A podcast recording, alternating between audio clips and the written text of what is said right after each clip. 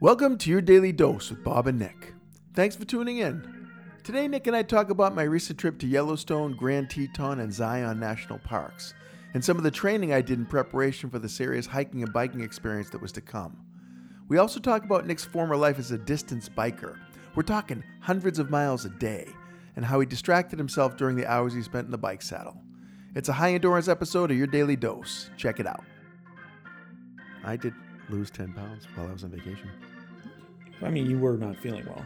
and hiking my butt off. Well, I mean, that should have put on some weight because your calves Yeah, are. Oof. Yeah, well, I, I, I pressed up against my limits a few times during this trip. And when I say that, I, I mean, I chose not to go to the highest point. Uh, I think it's called um, Angel's Landing. Angel's Landing. You go up to Scouts Look, Outlook, and it's beautiful view. I've already climbed a thousand feet vertically over the course of a mile, which is pretty strenuous. Yeah. Then you have the opportunity to go up to this Angel's Point by climbing so vertically and so rockily that you, they have a chain that's bolted into the side of it all the way up. So you that hold on to hold it? on to as you go up. I decided at that point, no, I don't think need I'm to- good. I don't need to see it from up there. I, I can see I'm good. fine from I- here. Yeah, I can look up pictures on Instagram from that view.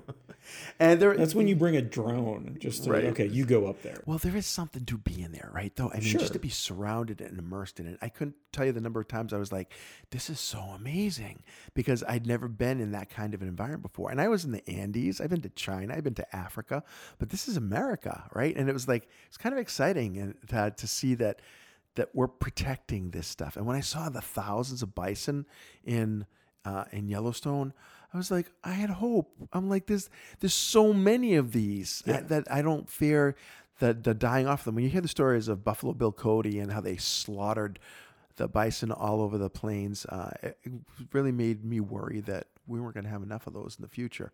But uh, but there are plenty of them in there, anyways. Did you feel like, because, uh, you know, in, in general, we don't have a lot of old stuff. Yeah. Did you feel like that kind of feeling towards it? Like, you know, it's uh, almost like an old cathedral in Europe or something like that. I didn't think of that, but I, now that you mention it, absolutely, because there is this.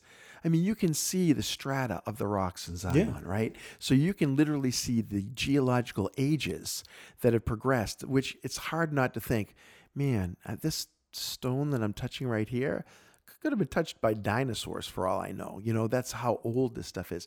And it's so strikingly different. I mean, come on, we're, we live in Flatsville, right? I mean, There's that part too. Yeah. so that was also part of what strained me in uh, in the climbing of it was I, I worked out before I went on this trip. I got my bike miles up over 20 miles on a regular basis so that I could be ready for the 30 mile ride that I took across the face of the Grand Tetons, which was a lot easier ride than I expected because I was on a motor assisted bike, which man, let me tell you something. I felt like I was flying. Yeah. I, I would just I casually go up to 20 miles an hour and just watch things blow by. And it was a cold morning. It's 28 degrees when we got up that morning. Oh. But but it, it warmed up sounds to like good. 60s. Well, not so good if you're riding on a bike though, because I'm okay with it. 28 degrees. I am always sweaty. Okay, yeah, me Yeah. too though. Me Yeah. too. That's my mo. I'm good. I'm good with that. So- So, did that make you kind of want a motorized? Oh yeah, bike? yeah. I'm, I'm gonna get one. Yeah. I'm gonna get one eventually. I mean, I love my bike, and I ride my bike several times a week. Um, but that concept, I re- would really like to be able to go greater distances, go Yeah. see more things, because I get a little bored with the 10 mile loop that I have around this space uh, to ride. The other thing is. I don't know how real that is because I get bored on my bike after about an hour. I'm like, all right, uh, I always like there was a time where I did some uh, I wouldn't say serious training, but I really I set a goal for myself to get up to like 400 miles in one bike ride, and I think I got up to 220. in one bike ride. Yeah. How long did that take you? Uh, well, what, uh, like a bike ride like that would take what six? No, take longer than that. I don't remember. That's a I'm that's a huge distance. That's Yeah. I've never I've never ridden. Yeah, it would basically be an all day Yeah, ride. yeah, yeah. Um, so I got up to 220 and uh, that was an issue. Like I, I have to have music at the very least. Yeah, and at the yeah. time there weren't really podcasts and stuff. This was early 2000s. So Oh yeah, yeah. um, you know, everything was like arduous in terms of how you were going to get the technology to do this. Yeah. Um, because you also had like the CamelBak, so you could keep the liquids flowing and all that. But Yeah. um, yeah, it was. I need something though, It- or else everything becomes boring. Yeah. Yeah. I'd be find the- Driving, walking, any agree. of that stuff. I, I'm an overstimulator. Yeah. I, I, I like. I prefer that. I prefer even. I just like to have stuff going on, stuff Yeah. that I can just step into, step out of. Uh, yeah, it's. But I do it with books now. I do it with music. I do it with podcasts occasionally. Although I need to listen to more podcasts. I want to listen to more podcasts. I just um, time. It depends. So, like, I like to have a certain amount of space with my books or a certain amount of time to concentrate on a audiobook. Yeah.